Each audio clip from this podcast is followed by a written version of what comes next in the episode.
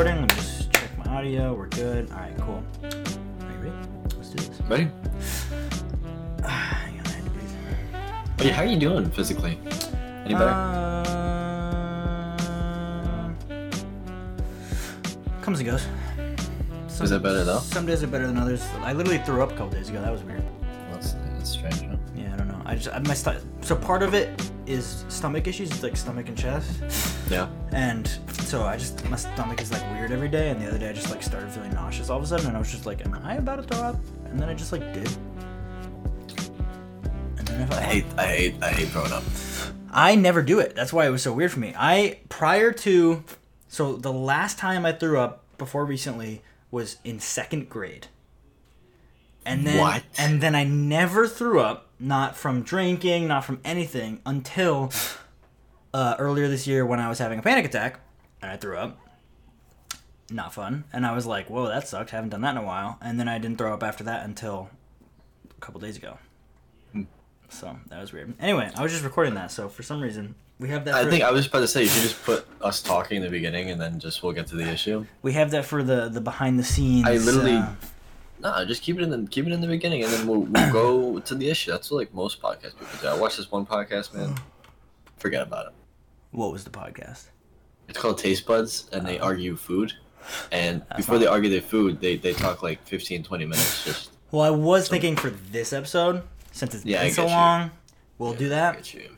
Um, we'll have a little bit of convo to fill the time a little bit, but we never did the intro, so I'm gonna kick that off. So, hello and welcome back to Webheads Comic Club, our podcast where we are reading through every single issue of the Amazing Spider-Man, all the way from one back in 1962 to past. I think we're at 901 right now, currently. Uh, I am DA Comics, joined by, JP. and we are back. It's been a little while. Uh, whose fault is Once that?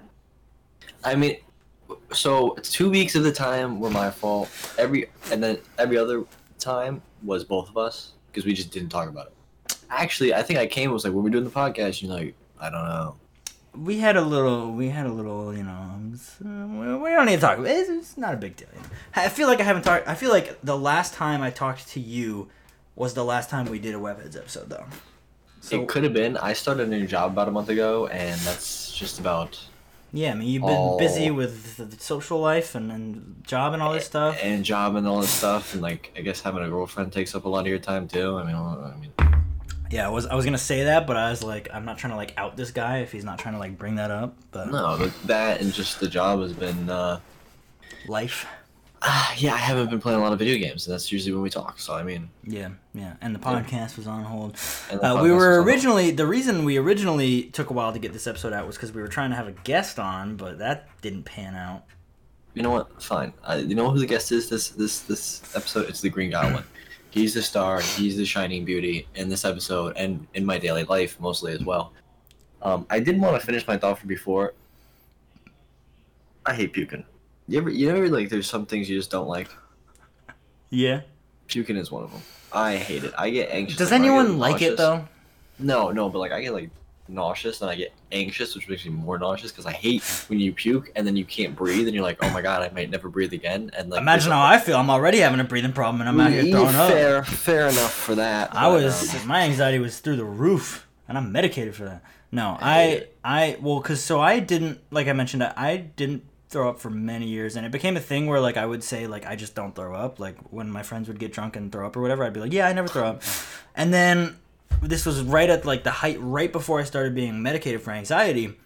Um, my anxiety was at like an all-time high. Couldn't get out of bed. Couldn't leave my room. I was like flipping out because I was having that breathing problem and I was getting anxious about it.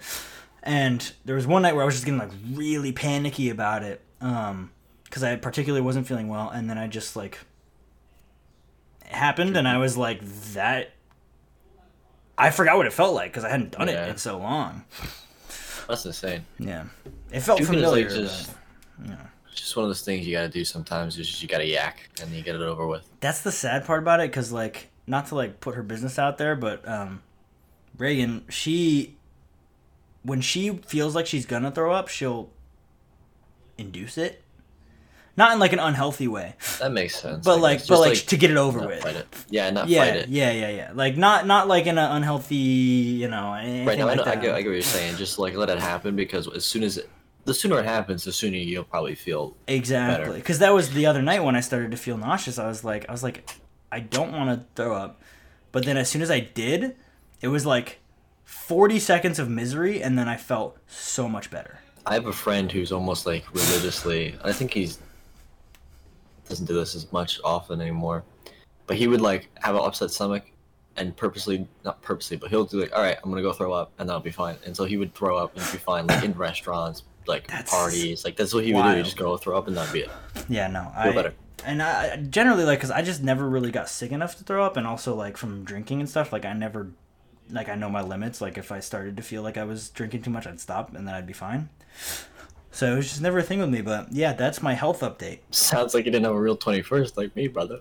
No, I no, I know my limits. I can push them, but I know like there are people who don't know their limits. They just drink and drink and drink, and then they get blackout and sick. Yeah. I actively didn't want to throw up, so I was like, when I'm drinking, I'll drink. I'll even go overboard, but like I actively avoided um, getting sick all the time. I think the drunkest I've been was my 21st or New Year's last year, uh, which was where like I felt sick, but I didn't throw up. Like I, I stopped right at the perfect time where like an hour after I stopped drinking, I started to feel sick, and I was like, nailed it. That was that was me this weekend. I know I know my limits, but my 21st, I mixed a bunch of different liquors, and I didn't drink that much, but it just made me puke. Can't mix So liquors, I man. mean, yeah, I was like taste taste testing every type of liqueur you could uh, I could get my hands on, and it didn't go well. But other than that, I've been fine. I mean, had Next you time when I was had you not drank before your 21st? no, I definitely have. I didn't even drink that much on my 21st, but I blacked out and threw up a couple times. So I was gonna say, obviously, you know, just to put it out there, you know, drink responsibly, all of that. Um, but like, I, I didn't drink until I was 20. Um, and at that point, by the time I was 21, I already kind of knew what I liked and I kind of knew what I was doing. So like, we were just having fun, you know. Yeah. But uh, yeah, so um, big episode. Uh, this huge. I almost said this week, but as if we had one last week. Uh, huge episode this time around. What episode are we on now? Nine, I think. Could be. Um, this is our Green Goblin special. Uh, we are Ugh. only talking about issue 39 and 40, uh, which are obviously some of the most impactful um, issues of the entire series. Yeah, he's got both of them. I've just got my beaten up 40 over here. Uh, this 40 displays really well. If you look at it closely, the spine is like completely destroyed, but it looks good. The colors are great. I will say my 40 is like really nice. My 39 is all jacked up on the cover. I really want a nice. fo- I want a 40 signed by But John you can see Romita, that. You can see like it's kind of like it got like wrinkled or something. I don't know. It looks like someone kind of squished it, but I mean, we got that dog bark- cameo. She hasn't barked like that at this late. That's not true at all. She does it every night. yeah, I was I just don't notice it as much when um I was gonna say anytime I talk to you, I hear that dog bark. yeah she goes at it. But um, She don't stop. but yeah, that's our that's our, our life update from the hiatus. Just working, in your case, working and, and dating, and in my case, just recovering health wise. And I'm growing my hair out. For anyone who hasn't watched this last episode, that's why I'm in like this awkward in between phase where it's like not quite long but not short. I'm trying. I'm trying something. You know. Yeah, I feel you. Yeah. I feel you. I've been growing my hair out too, but I keep cutting it and then growing it a little bit, and cutting it, growing it because I don't I don't want to go through that awkward phase. Yeah, you just kind of got to bite know the what I mean? bullet, you know. Because I, I, I hit a while ago where I was talking to Reagan. I was like, I was like, I kind of just want to like grow it out, like go for the Nordic like long hair. And she was like, do it, because I have pretty good hair. So I was like, I think I could grow it out and it would look pretty good. Um, so I just stopped getting haircuts. I, th- I don't think I've gotten a haircut this year. Um, right. Wow.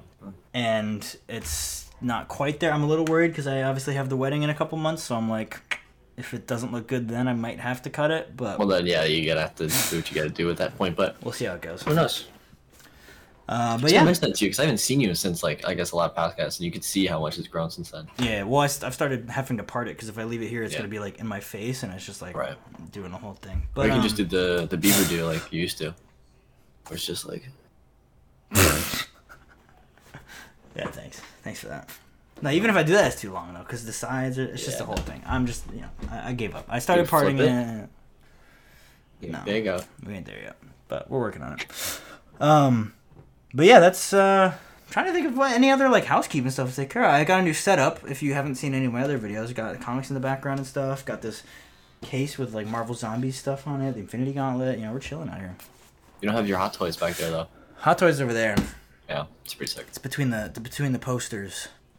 Uh, you can check out uh, around the boxes episode twenty five if you want to see what we're talking about. I haven't. I've been so busy that I haven't rearranged my room again. So we're in the same spot we were last time I'm for s- like the first episode. I'm still waiting for the green screen with that image behind you.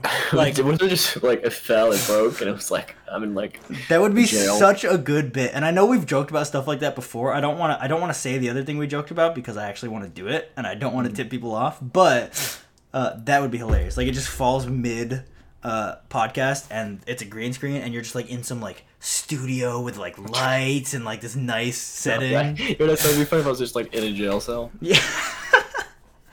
just like the podcast never stops, man. I snuck the skier in, dude. the only thing that stops the podcast is our horrible ability to schedule things. Yeah, my rec time Yeah. was crazy this week. Um. So Spider Man. So Spider Man, I think we can dive into the uh, the books. We we've caught up adequately. Um, we can dive into the comic books for this episode. Um, the beginning of the John Romita era. You probably see if you're watching this on YouTube. I got a new overlay with John Romita art because we are in a new era of the podcast, season 1.5, if you will. Um, we had the Steve Ditko era. We gave our final thoughts on that in the last episode, um, and now we're here with John Romita, who is, in my opinion, one of the greatest to ever do it. He is my favorite. I don't know if I'm a, I don't know if I'm a say favorite. My favorite might be my boy right back here, but I mean, of course, he's he's one of the best in my opinion. one of the easy but- top top three, easy. Um, I think Romita is the best. That's that's a that's a valid. And even though I've seen a lot of interviews with Romita where he said for the first couple of years he really tried to mimic Ditko so that there wasn't such a stark difference between issue or artist from artist for the the readers. Yeah. But I can immediately tell a difference and I immediately like Romita a lot more. it's it's cleaner. I feel like Exactly. Romita is a is a better technical artist than Steve Ditko. Yeah. Like Steve Ditko's art, we've we even like joked about it sometimes. Like it's kind of bad sometimes. Like there are some panels where you're like, what is wrong with his leg there? John Romita's is a lot more clean. It's a lot more consistent. Like it looks crisper. And I, I like the way he draws Peter. Peter just looks a little bit less like a jer- jerk, I guess. I don't know. I Got the dog chiming in on that. Hold on, hold on. Things are going awry here. Okay, there we go. My Spotify started playing. Oh, yeah. Good thing is not playing on the podcast because we Yeah, will get copyright strike. Um, but yeah, John Romita is obviously like one of the, the greatest. I got, I got him up here. My my legends are over here. I got the Mark Bagley signed book and I got the John Romita signed book. So like, yeah, perfect. he, he's up there, top two, top two. But, um, but yeah, this is the the big event. Uh, every pretty much everything in the series so far has been leading up to this story, right? Like, Yeah, is that is that 100%. fair to say? I mean, I think that's pretty. I think it's definitely fair to say. I mean, this is a turning point. I feel like I said this before, but a turning point in uh, Spider-Man as a character and as a universe. Uh, This is Oh. the story that broke up Stan Lee and Steve Ditko. that as well. We alluded to that last episode, but like this story is the the straw that broke the camel's back with their relationship. Like they already had a tense relationship, but Stan Lee with the decisions he wanted to make with this story, Steve Ditko didn't like it and that's why he was out of there and that's why as soon as he left, they did this story because this was what they broke up over basically. Which is so crazy because it's such a good story and such an iconic story. And like, could you imagine if Ditko won the argument? So remind me what Ditko's argument was. He wanted it to He just be someone we didn't know. A random person. To be fair, we didn't know Norman Osborn until like two issues ago. True, but he wanted to. I guess from what I've watched and read and whatever, he just wanted to be someone random, completely random. The thing that I've thought about is like, what if they never revealed his secret identity? Like, I think the biggest um, character that comes to mind for that is the Joker in Batman, right? Like, it- for a long time, it was kind of like, who is the Joker? No one knows. He doesn't have an origin story. He doesn't have any of that. That's not quite the case anymore. But imagine how different things would be, and I almost wonder like. Would it have been like really cool if Green Goblin just never had his identity revealed and was just that like nemesis that I don't know. He just never knew who it was. I feel like that would have been an interesting. Uh, It would have been interesting, but I think the fact that like Harry becomes his best friend, and Norman Osborn's so close to Peter Parker, and they both know the secret, is just so good. And Yeah. obviously lends to a lot of good storylines and a lot of bad things to happen. That is the thing I was thinking about as I was reading this. Is obviously this is a great story, Right. but and don't come at me for this. It's probably one of the worst of the Spider-Man and Green Goblin epics.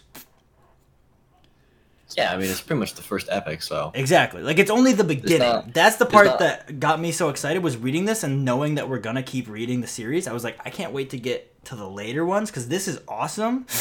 But it's nothing compared. Like think about. I mean, there's so many. I can't think. I mean, obviously the Gwen Stacy arc and and uh, the death of him and. Um, I really like in more recent history, like the end of Superior Spider-Man when Green Goblin showed up, Goblin Nation, um, and Red Goblin at 800. Like uh, so many, so many cool. Um, when he came back after 122 yeah, when did he come back? and the 400s, 500s, something like that. It was pretty late, yeah.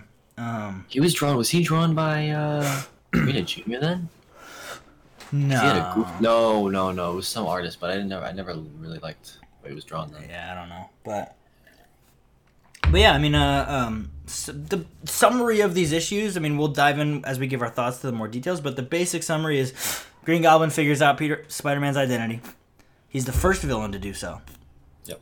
Um, even beating out Doc Ock to that. Um, and then he basically kidnaps uh, Peter, and that's part one of the story. And then part two is him telling his origin story. Issue forty is his origin story, uh, and then ultimately them fighting and um, resolving the conflict, which we'll talk about when we get to that. But um, the one thing that stood out to me immediately in these stories that I want to talk about, they made a big deal about Peter having a cold at the beginning of thirty nine, and it never mattered again after that. Yeah. Uh, that was. I think they were just really, really trying to stack the um, bad luck and the and the uh, what's the word I'm looking for here? The uh, stakes. Yeah. Because you got okay, and then they revealed he's got a cold.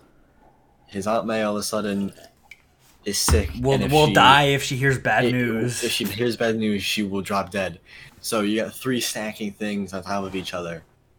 They were just trying to stack. Yeah, And but it- really it what was just And so- they forgot about it. You know? they made such a big deal out of it, like even changing the way they wrote his dialogue to have like the cold. which was so funny for me because again, I read these last night. I'm tired now. I was tired then. When I first read the first panel and he was like Hab, whatever, I was like, oh, it's a misprint. That's so stupid. Like they misprinted it, and I typed, I have it, Hab, and then and then I kept reading. I was like, oh, and then I typed, and then I typed okay, I see. Yeah, I don't have an appointment, but I have this bad code in my node. Uh, they went out of their way to point out that he, he went to the doctor. They wrote his dialogue differently, and then all of a sudden, Green Goblin shows up, and he's just like, "Fine." I thought Well, I thought it'd be more of a like, "I can't fight not- back because I'm weak because I have a cold." Like he didn't say Even that when once. he was um, fighting Green Goblin, he still had the Hab, you know, code. Uh, Yeah, dialogue. I just I figured they were gonna do the classic Stan Lee, like where it's a thought bubble, and he's like, "I'm weak because of my cold. I can't fight back. What am I gonna do?" And they just never really did that. But that was kind of the first like big part of the story was him having the cold and touching. And we did that. have, like we just mentioned, some more corny stuff where it's like all of a sudden, Aunt May was sick before, and now she hears bad news. She's gonna drop dead. And now, well, if she hears that Peter Parker's Spider Man, that'll be it. She'll drop dead. the first point that I really noticed John Romita's art, aside from seeing Green Goblin in the beginning, because John Romita has an iconic Green Yeah. Goblin, um, I've heard it said before. I don't remember who said it, but someone said that John Romita's art is very like soap opera esque, like it's very dramatic. Yeah. Um, and the scene where he's in the hospital talking to the doctor, and the doctor's like, "Any excitement will kill her," and it's a panel of Peter's face, like, like shocked. Um, and you really, I, I thought of it in that moment. I was like, "This is very soap opera esque. Like, she'll die." Bum bum bum. Zooming in on his face, being all dramatic. Like, it's great. Um, but that definitely stood out to me. I was like, "Oh, there's there's that soap opera art." I love when the doctor says you have your blood pressure is fine, Pete, but you have the pulse of a superhero. Yeah. If he only knew. Yeah. Uh, we get to see John Romita, Gwen Stacy, which is uh, she still yes. looks different than I envisioned. I guess she hasn't got to her like iconic look yet. Again, like I said, Romita said he was really just trying to copy Ditko at this point. That's true. That's true. She still got yeah. She looks. It is very She's got those point, those like weird points to her. Yeah. She has like really, the curls here. yeah. Um, I don't know how one does that, but uh, I love the scene at the college. Peter's lost in thought about Aunt May, and everyone's like, "Hey guys, we're gonna be nice to Peter, right? Remember, hey Peter!" And he's, you know, Stan Lee loves the idea that when people are deep in thought, they just don't hear anything. Yeah. Uh, so then they're like, "Oh, he's he's putting us off again." But the part that really made me laugh is then Harry shows up, and they show us a bit of Norman and Harry's relationship, which I'm sure we'll talk about more. But Harry's lost in thought, and he uh, doesn't hear them either. And rather than being like, "Oh, that's two people," maybe they're deep in thought. They just go, "Oh, now Harry's doing it!" Like they immediately jump on Harry. I'm like, let's reflect for a second about the fact that maybe you got to recognize that people just don't hear you. Right. But They're, that's yeah. they're, they're too big for the bridges. There's no way they couldn't hear them. Yeah, like oh, I forget what they said. Oh, he goes, I don't know what Parker's got, but we better put him in quarantine. It's turning into an epidemic. Which that hit a little close to home recently, but you know, but a couple decades. Sorry, but yeah. But um, but yeah, it's funny because then that crew is like mad at Peter and mad at Harry, and they end up coming. Like Peter goes up to Harry in class and is like, "Hey, man, you feeling well?" And they have like a nice little heart to heart. We're starting to see the foundations of a friendship. uh, that was uh It was nice to see Pete not do what I feel like he would have done in a couple issues before, like maybe like ten or ten or so issues before, and probably just be a dick to him. Yeah. Just shrug him off. Yeah, he's being the bigger man and still trying to help him and give him advice, even though Harry's been uh, pretty much. I, don't know, I wouldn't say. Yeah, I guess a bully to him.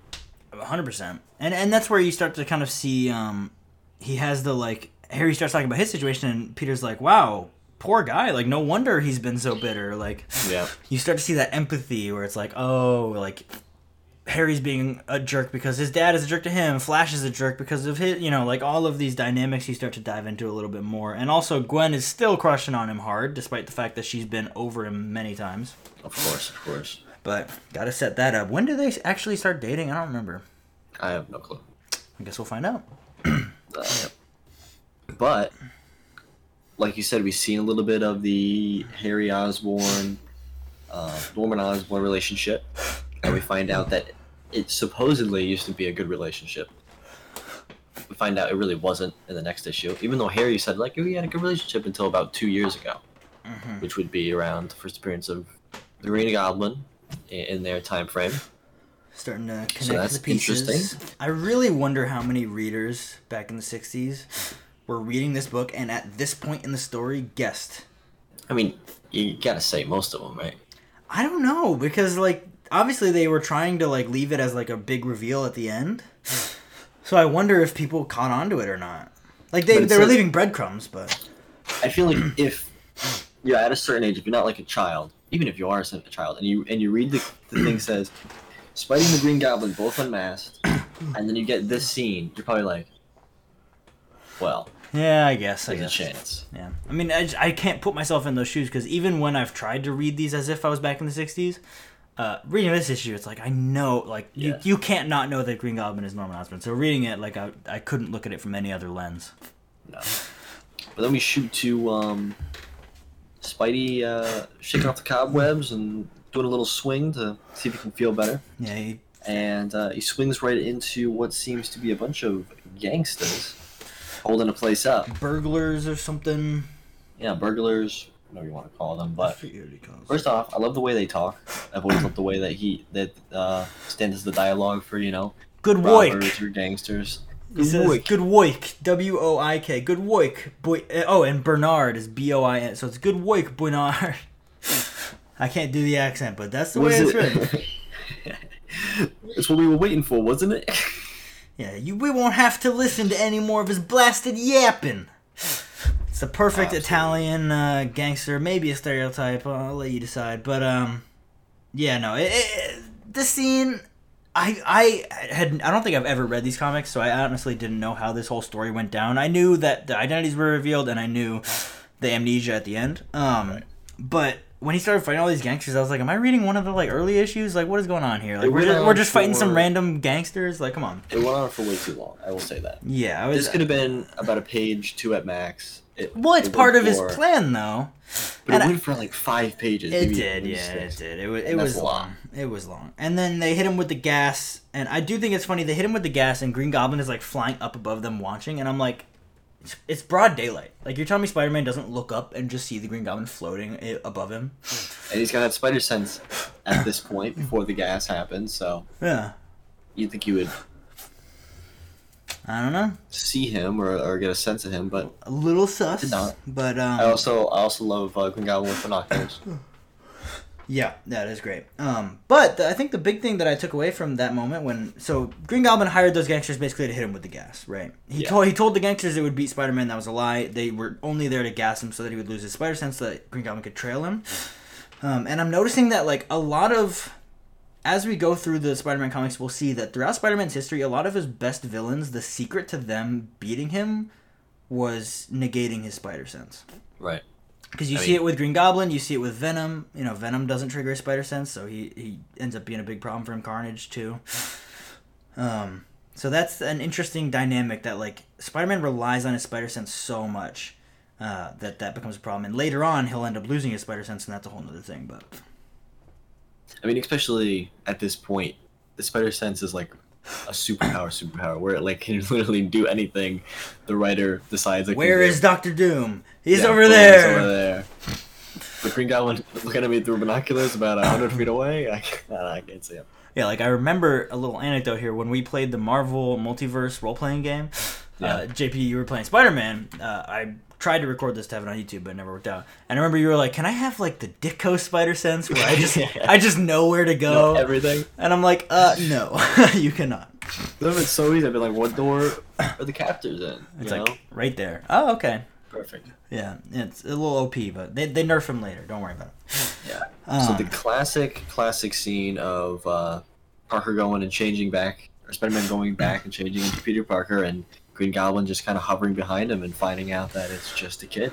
Yeah, and the narration, I mean, it's thought bubbles for Green Goblin. He's like, aha, he's just a kid. He can't be 19 or 20. He's, you know, whatever. And then he ends up overhearing him at the Daily Bugle, so he finds out his name is Peter Parker. He follows him to find his house. He really just gets one up on him. Also, love Jameson in this issue. He was just absolutely vintage Jameson, Off the rails. um, off the rails, just going at it. I just I love, I love, I love reading whenever Jameson Jameson is is on the uh, on the page. Yeah. It's just so good, In and this- it only it's only been getting better. And this book is good, but I especially love, and I think it's the next issue when they're looking for Peter Parker and they're like, they call Jameson. They're like, "Where is he?" And he's like, he's like, "I don't know, probably stealing a hubcap somewhere." So like, uh, that is really funny. But uh, I can see what it is when we get there. But um, yeah, my favorite panel from probably both these issues is the panel when Green Goblin swoops down in front of Peter outside of his house in Queens and he goes, Correct, Parker, your web slinging masquerade is finally finished, and so are you, Spider Man. And just the way John Romita draws him, he has this like menacing smile on his face, like he won, you know. That's a great panel. It's pretty amazing. Also, uh, Green Goblin microphone. Yeah, yeah. He has all sorts of wacky gadgets, and he has a, a goblin cannon later, so. Yeah, it's pretty. It's actually insane. But the fight that takes place in his backyard or his front yard, um, at his house. I mean, that's like talk about close to home. Yeah, yeah, and, and you feel the stakes of it because like if Aunt May looks out the window, she's gonna see them. She's gonna have a heart attack and die. Yeah, yeah. Uh, any any neighbor could see them and be like, Yep. "Yo, Peter, that Peter Parker kid is doing a lot of acrobatic stuff fighting the Green He's doing, a lot, Goblin." he's doing a lot of Spider-Man stuff. Yeah, um, Green Goblin actually ends up doing Peter a favor by using the smoke Yes. attack because that blocks out. So when Aunt May looks out the window, all she sees is smog. Now, It's like I hear a lot of funny noises outside. I want to mention one inconsistency with this fight scene, though. I don't know if you Right. noticed this. Earlier, when he's at the doctor and he's checking his arm, he goes, "Man, I'm glad I took my costume off." Beginning of this fight, he goes to shoot a web and he goes, "Oh no, I forgot. I'm not wearing my costume." Next page, his clothes start to get ripped, and he has his costume on under the clothes. Yeah, I noticed that, and I was like, well, does he just? I, I don't know. I think they just kind of forgot about that detail. They just wanted the suit under. I, They I wanted him to be able to put the suit on. how do you forget about that? But it's the next page. Exactly. That's what I'm saying. Like maybe he just had his web shooters off, but he had I the think costume that's what they were trying to get at is that he didn't have the web shooters like the gloves on, but he had the the suit on. It felt like a huge plot hole. I mean, I was I was thrown off, but it makes sense because they want him to have the costume in the next issue. Because this issue, the fight scene is Peter Parker versus Green Goblin. The next issue is Spider Man versus Green Goblin. Like, there's kind of a, a difference there. Um, but it's just like all of a sudden he had his costume on, and I was like, wait, we've talked about him having it off like multiple times, just like we talked about him having a cold, and then that never came up. Um, so that's interesting. But the issue kind of abruptly, I mean, he, he kidnaps him, flies him over to his headquarters, and this is where I feel like we could have taken less pages fighting the gangsters and added a bit more pages here. Because it's like, over the course of two pages, we go from fighting in the backyard to Green Goblin unmasking in his lair. I think it would have been pretty cool before the unmasking if there was dialogue, a lot more dialogue between the two of them. Yeah. kind of like, you know, ramp up the reveal. I think they just wanted to end the issue with Yeah. a cliffhanger, whereas I do agree if we had gotten into issue 40 and there was more of that back and forth where Peter's trying to stall him, trying to get him talking, and then, like, by riling up, he goes, You know what? And, like, because this is just a little cheesy. It's like, I've got you captured. Here's my face. Like, whereas if it was a more is emotional they- thing. They cut down a couple pages on the, on the you know, him fighting the robbers or whatever, and just added some of that, Yeah. you know, back and forth into this issue, and it still ended on a cliffhanger. Well, I mean, even with like, even if you save the unmasking for next issue, right? Yeah. You still have like he's captured by the Green Goblin. How is he gonna escape? Like that's a cliffhanger, and then you could get to the next issue, go through that dialogue of him explaining why he's doing it, and kind of you're seeing that he's like crazy. I mean, we kind of knew the Green Goblin was crazy, but now we really see that he's crazy. This is the first time we really dive into his insanity, uh, and it, I think it would have been way better if it was like an emotional outburst where he goes like ah and like rips it off. But it's still cool. It's still cool. Still unmasked Green Goblin. Yep. pretty cool, pretty sick.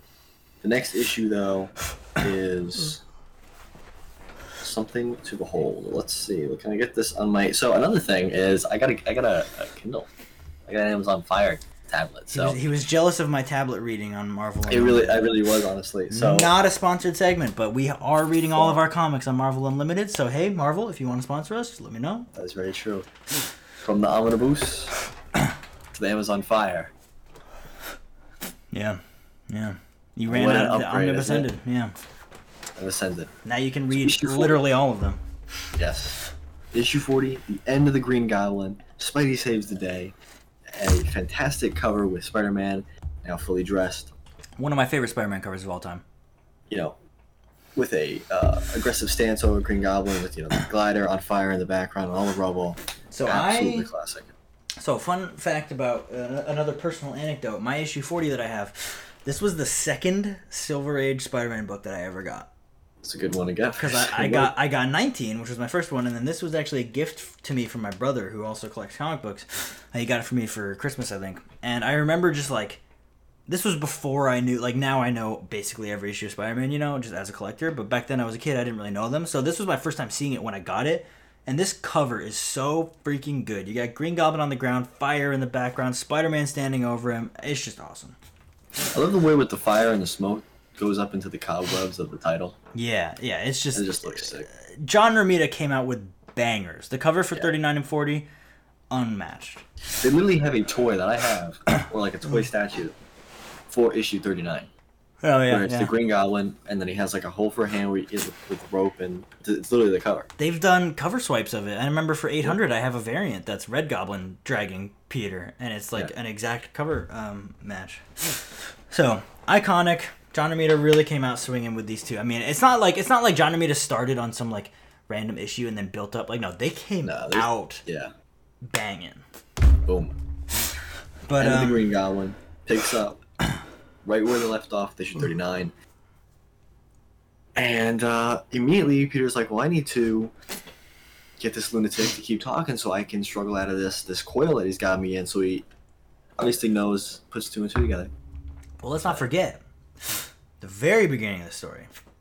Peter picks up on his insanity because he mentions Harry and then Norman That's what I'm- crumbles. Yeah, that's what I'm getting to. Yeah, like Norman mentioned Harry crumbles. because obviously he recognized um, Norman. Yeah, he goes, I should have known you. You have a son, Harry. And then immediately Norman's like, Harry, my son? Uh, And he just starts like freaking out. So It's Peter a picks Jekyll up and. Hyde type of deal going on almost immediately in, in, in the first page. And so yeah, like he gets a whiff of that, and it's like, I want to get this guy going so I can get out of these coils, which he's in for a very long time. Yeah, most of the issue. Most of the issue, yes. It's mostly And- just them talking, which I actually enjoy because it's a lot of storytelling, a lot of Yeah. depth to it.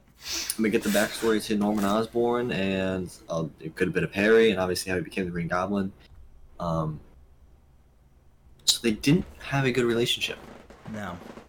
No. So Harry said that in the last issue. Whatever you want to think about that, you can think about that. That they had a good relationship before, you know, two years ago. You know, a child of But- that circumstance, they're gonna, you know. That's what I'm saying. yeah. Um.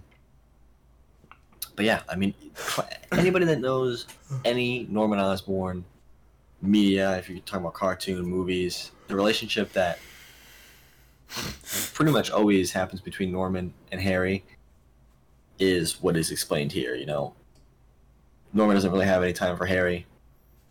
Shoes him off a lot. Yeah. Is a pretty terrible father to him Yeah. and uh, tries to make up with it at, uh, at times with with gifts and money and everything, and that's not. He's like needs. delusional about it though, because Yeah. he thinks that he was a good father when he, Exactly, he's like, no one can say I wasn't, uh, but he was. And I gotta I say, a bike. Yeah. I gotta say, I gotta give Stan Lee props for this issue specifically because he's mentioned it in other comic books, and I just know from the time, like, a lot of what comic books were in the 60s was like, just keep it to action, not a lot of words. Like, we want kids to be able to just flip through it and bam, pow, this, that, the other. This book has so much dialogue and thought, and it's it makes it a better story. But I gotta give him respect for doing that because I feel like at the time that was like a bad idea or at least like a risky move to add all that text because like kids will be bored with it. But I think he had faith that people were invested enough in this story that it would come through that like we wouldn't have got all this background like it would have been like ah he's Harry's dad and he's evil bam pow they fight like that would have been the like earlier issue. But I think at this point in Spider-Man, we're 40 issues in, he's starting to get the confidence to like I can tell stories here. Right. Hundred percent. But uh, We also see more of the backstory with uh, what's his what's his name again? Um, Professor Storm. They were business partners, and Norman pretty much cut him out yep. and uh, call the police. ended up calling the police on him, getting him arrested. Um, so it was Storm's original formula that Norman messed around with that ended up exploding Yeah. and causing him to become the Green Goblin. Which it's been a while since I've read or knew about Green Goblin's origin. I didn't realize that it was an accident. Yeah. I, I was caught up in the movies where it was an intentional like, ah, I'm gonna test this thing and whatever. I didn't realize that it was an explosion, which feels a little bit less. I don't know. I don't like that as much. It's definitely better when it's like, all right, I'm gonna go ahead and take the serum or whatever, and I'm going to inject myself with something that I think is gonna make me stronger, faster, more intelligent, and then it you know goes awry instead of like, oh, you know, I'm trying to figure out my my ex partner's you know, yeah, because that because that when it was intentional, that fit his character. Right. You know, like arrogant and egotistical. Whereas this just feels like another Doctor Octopus or another Electro. It's like boom, explosion. I'm stronger now, but I'm also crazy, but I don't realize it. Like that, just kind of like it's a little too similar to Doctor Octopus's origin, where like it was an explosion, he went crazy. But I mean, it's it's okay. You know, it's fine. I was just a little disappointed reading that. But the panel, that art in that panel is incredible. yeah, it's absolutely insane. It's amazing. I love the obviously got that green in there. Yeah, it's, keep you got the the green and like the silhouette and its faded explosion. It's very good. I love how when he's like, okay, he plans for months, like he's got this new intelligence, this new um, strength, and everything like that, and he's like, well, I'm gonna, I gotta do something with this. I'm gonna become one of like, you know, the costume villains out there, right? That's his big idea, and he's like, I'm gonna create a costume, and I'm gonna make it my favorite color, green. That's the reason. He's That the is Goblin, funny, yeah. his favorite color. The thing, again, I was disappointed with the origin of how he got his powers. I was also a little disappointed with the origin of why he became the Green Goblin. I think this is why with the movies they changed it. Yeah. Because it's just like every other villain. We've we've talked about It this is. every time we've had a new villain. It's like I have powers now. I guess I'm gonna be a super villain. It's like well, it's, there's no depth there. It's just very two dimensional. Um, obviously, Norman Osborn ends up becoming a very in depth character, but just at this point in time, it's just another one of the other villains that like got in an explosion and then decided to be a villain. That makes sense from that point. Yes, there is a lot of that same stuff, and I don't. I yeah, I, I complained alongside you with that type of thing, but um, discussed it at least. Not really complained, but there is more with Norman, obviously, with being Harry's father and knowing him for a couple issues before he was at least revealed to be a villain. So there is a little bit more to him. Yeah, yeah. Like there's there's The, more, gener- but the general, the general, yeah, boom explosion. I'm crazy now. Let's go be a villain. Is yeah, been there, done that. tried and true formula. Um, that obviously they kind of end up mo- like a lot of these villains that had that origin, they end up adding more depth to their origin later Yeah. down the line. So it's all right, but um, but yeah, then they add the stakes. So while Peter is talking to Green we're getting his origin story. Then they cut away to Aunt May being worried about Peter not coming home, and he's not calling. Now we've established that Peter was calling when he was out late. He was stopping mid fight to call Aunt May, and now she's worried and she's gonna die. She's gonna die. Peter did not call. He's home late. She will die. Yeah, and uh, JJ is the most helpful. We mentioned it earlier, but here it is. He goes, he goes. No, Parker isn't here. What am I supposed to be? A lost and found department? He's probably out stealing hubcaps somewhere. Empty-headed teenagers. They're all alike. Hangs up the phone and he goes, Miss Brown, bring in the whatever. I want to make an editorial on how younger generations sucks. Yeah. That I want to see J.K. Simmons read that exact line of dialogue. That'd be pretty. That'd be pretty fantastic. I don't know. I feel like um, maybe it's because I haven't read these issues in a lot, but I feel like J. Jonah Jameson these two issues is just like at the top of his game in terms of comebacks and, and, one-liners and stuff like that. He I hope he continues this way because I'm, I literally love these two issues and the way he speaks to people. I love JJ as a character. Like he's just Yeah. an exaggerated stereotype of like the newsman. Like Yeah. it's so good. It's it's um I'm trying to think of the word. I don't think hyperbole is the word, but it's just like over exaggerated, you know? Uh, and also I love his character arc, so I'm excited to keep reading him throughout the series, but I've um watched some interviews with Stan Lee saying that he was his favorite character to I, write. be- I believe that 100%. be like and, and he he said that he modeled it after himself in some ways which is like i can't see that obviously from what i know of Stan Lee but i'm sure It's it's a little bit, yeah. I mean, he's kind of mocking the the. I was thinking mocking himself or mocking his boss, like mocking the edi- editor in chief of Marvel. I think it was Martin Goodman at the time, Yeah. um, who was supposed to be this very like, uh, what's the word? Colorful personality, I guess is Right, one way to put it. Um, and that's fitting. And then obviously, so we have that scene with JJ. We cut to a scene of Betty coming back to New York. Whatever, I'm over it. I don't care about Betty anymore. That's no my take i don't on care. It. i stopped caring a while ago. Yeah, yeah, and and it's and they're not teasing it like they're gonna get back together, but they're still being like, oh, here's Betty and she's heartbroken. It's like, I, not only that but this is not the storyline to just inject that into. It's like i do not care in general but i don't care especially now right now. We're in the middle of a very intense arc can you please not with the betty stuff yeah, they did literally say like, you probably guessed by now, but these pages were just to catch up new readers. uh, Which like, you know, I get whatever. I get it. It's fine. I do like after that though when Spider-Man saying like beat you three times, four times, whatever it was. I'm just gonna beat you again, and Goblin's like, "What do you mean you never beat me at all? Every single time, it was someone else's fault, and that's why." And watch, I'll show you. He puts on he puts on like a projector memory like helmet and just shows issue 14 through what was it 26 14, All their 17, fights. 23, 24. and why it wasn't his fault that this happened and this happened and this happened. He never got beaten, just Here's, unlucky. here's the thing. He's not wrong. Kind of true. He's not wrong. He's no. not wrong. Spider-Man never beat Green Goblin until this issue because it was Human Torch showed up, Green Goblin left. You know, the Crime Master interfered. You know, like things always came up where Green Goblin had him beat, and then circumstances allowed him to escape. Um, this is the first issue where he really beats him. Yeah. I, I just like I just love that he's like you know you're you're an awful father Harry. No, I'm not. Look at all these great things I've done. I've beaten you before. No, you haven't. Look at this projector I have of my memories. He's like, there's. He's got something to prove. He's got some. He's got a lot to prove. And and I love the like rivalry of it because like. Yeah.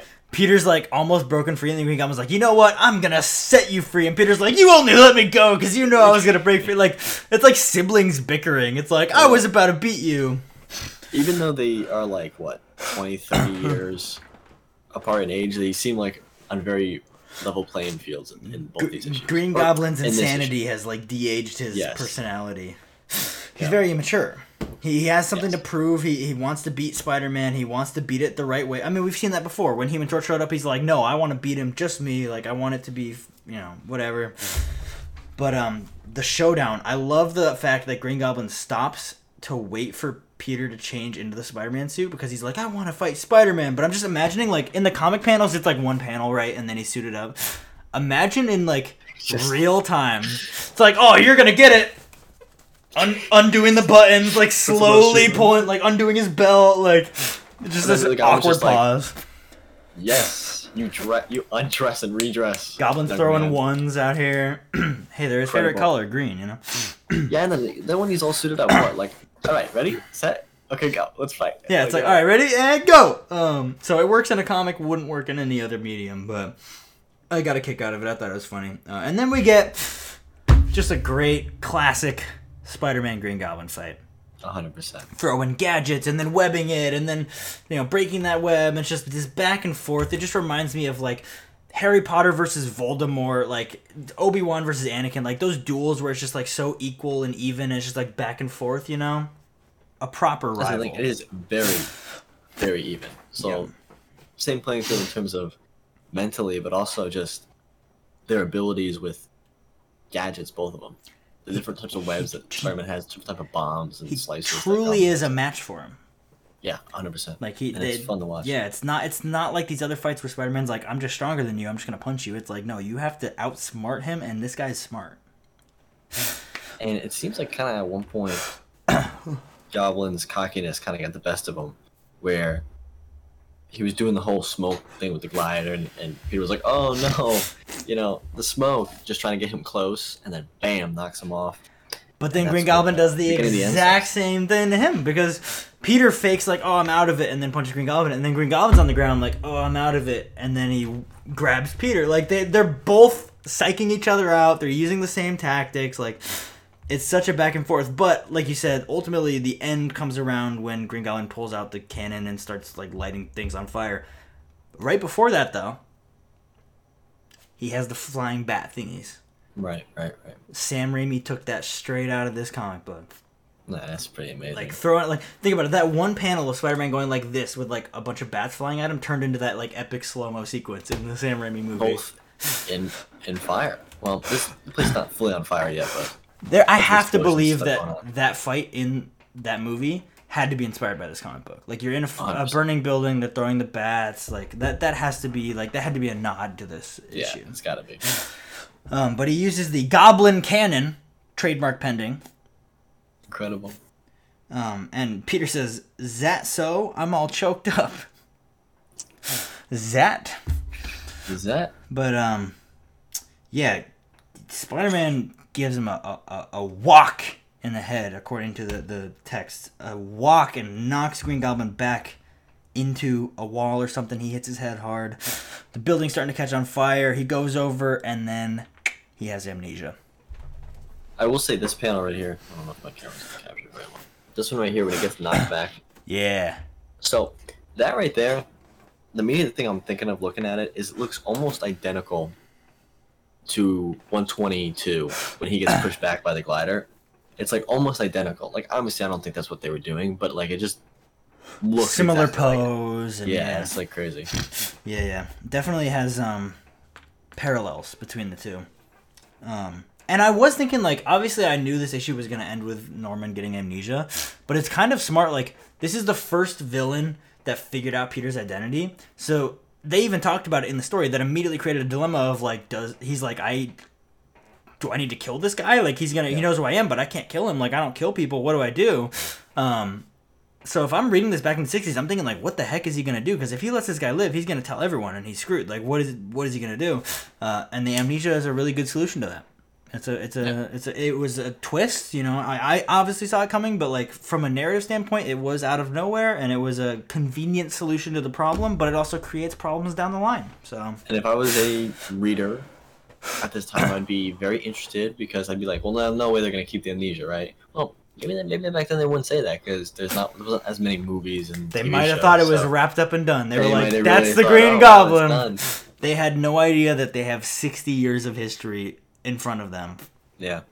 But yeah, they probably thought like, "Oh, cool, Green Goblin's done. That's it." But then I'm sure we'll see it as we keep reading. Like, there's always that dynamic when he's interacting with Norman of like, does he remember? Like, did he remember? Like, does he know who he is? Uh, Yeah. And that creates a really interesting dynamic. But that's I pretty much. Peter does undress and then redress a fully grown man as well. I thought That's that as well. Thing that Yep. you know is interesting, but then he just throws the costume and throws everything into the fire. He really does him a solid. Yeah. He could have been Also like, he could have been like, "Yo, this is the Green Goblin. Arrest him." But he's like, you know what? I'm gonna give him a second chance at life. So this is one of this one of the original costumes and original gliders that are are will never be seen again, burned completely.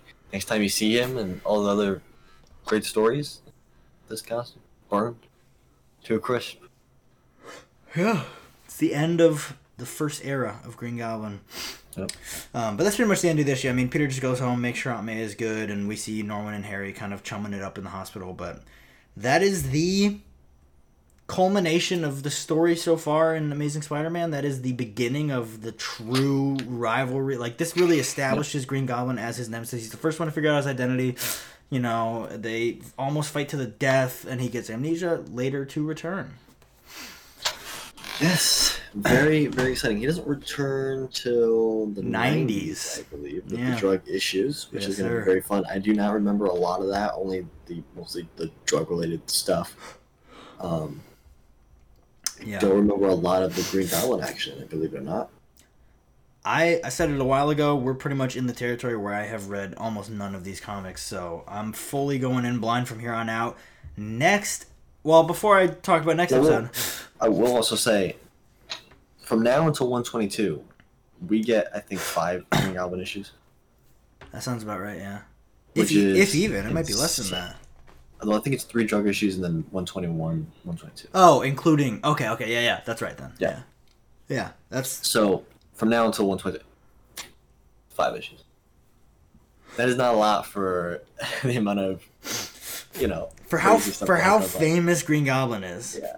He really Yeah. only has like 15 appearances until they bring him back in like the 2000s. which is insane. That's crazy. He That's why these issues are so important because like, there's not a lot of Green Goblin to come from, and these two issues are like up there with 121, 122 in terms of the full gist. yeah, they're they're so important, so impactful, so memorable. Um, obviously, collectors like fall over each other trying to get these issues, but also just as readers, like they're so important to the Spider-Man story, which is what we're here for, you know. Yep.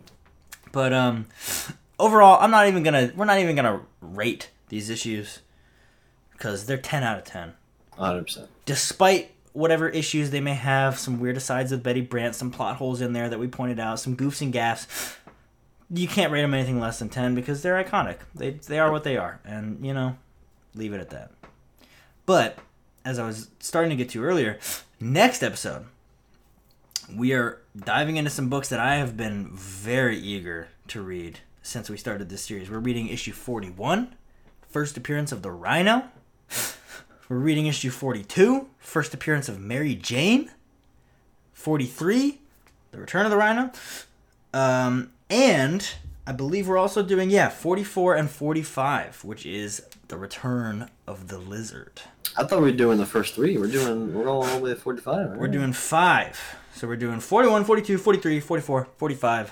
First Prince of Rhino, First Prince of Mary Jane, Return of the Lizard. So many epic things are happening, so you definitely don't want to miss the next episode of Webheads Comic Club. Hopefully coming out next week. Hopefully. Hopefully. Also, before we wrap up this episode, I do got to give a shout out. I don't know when this episode is going to come out, but the day we're recording this is Peter Parker's birthday. Happy birthday, Peter. Yep. Is that in, in the movie or just in general? Uh, it was in the movie, but the movie was based on like it's been a thing that people know. August tenth is Peter's birthday. So happy birthday, Peter Parker. We are nine episodes into this podcast. We got a long way to go. We got noises sounding off over there. I killed the fire, man. Sorry. Any uh, final thoughts before we uh, wrap this baby up? Even though we won't see him for A long time. very long time, I will still continue to talk about him almost every episode. It's going to be a long time before we see this guy again. That's why we gave him a whole episode. But there is that I know confirmed there is many cameos of at least Peter thinking about him Yeah, yeah, yeah. Between the between the time. We're gonna see plenty of Norman Osborn, That too. just not Green Goblin. Right. But um, that's going to do it for us here at the Webheads Comic Club. Uh, if you enjoyed, make sure you leave a like over on YouTube, rate it on whatever podcast platform you're on, whatever you think is fair. I think five stars is fair, but that's up to you. Of course. Um, share it with your friends, share it with your family. We say this every episode. If he can tell his physical therapist, Therapist. about it, you can tell your friends about it. Tell your dentist. Tell your. If my mom can watch this podcast, then your mom can watch this podcast. Yes. And your friend, your tell your coworkers about it. Tell them all, because at the end Tell of the day, we just want more people to celebrate this awesome comic series with. So bring them over this way. Tell your tell your barber. Yeah, getting a haircut, and they're like, "Hey, what are you up to?" And be like, "Oh, I was listening to this I podcast the other day." to podcasts. If you get stopped in the street and they say, "Hey, what are you listening to?" Oh, Webheads Comic Club. We should episode- make that TikTok. Episode, episode nine of Webheads Webheads Comic Club. And then they Okay, cut into the okay, okay. If you're watching this podcast because you saw that exact TikTok on TikTok advertising this podcast, because I now want to make that, leave a like. I mean, come on, you gotta you go. leave a comment. You know, There you go. I really want just like, hey, what are you listening to? Oh, Webheads Comic Club. And it cuts into us. Yeah, yeah, yeah. Oh, that's great. And it's literally it's me who's listening to it, so everyone's Yeah. like, "What?"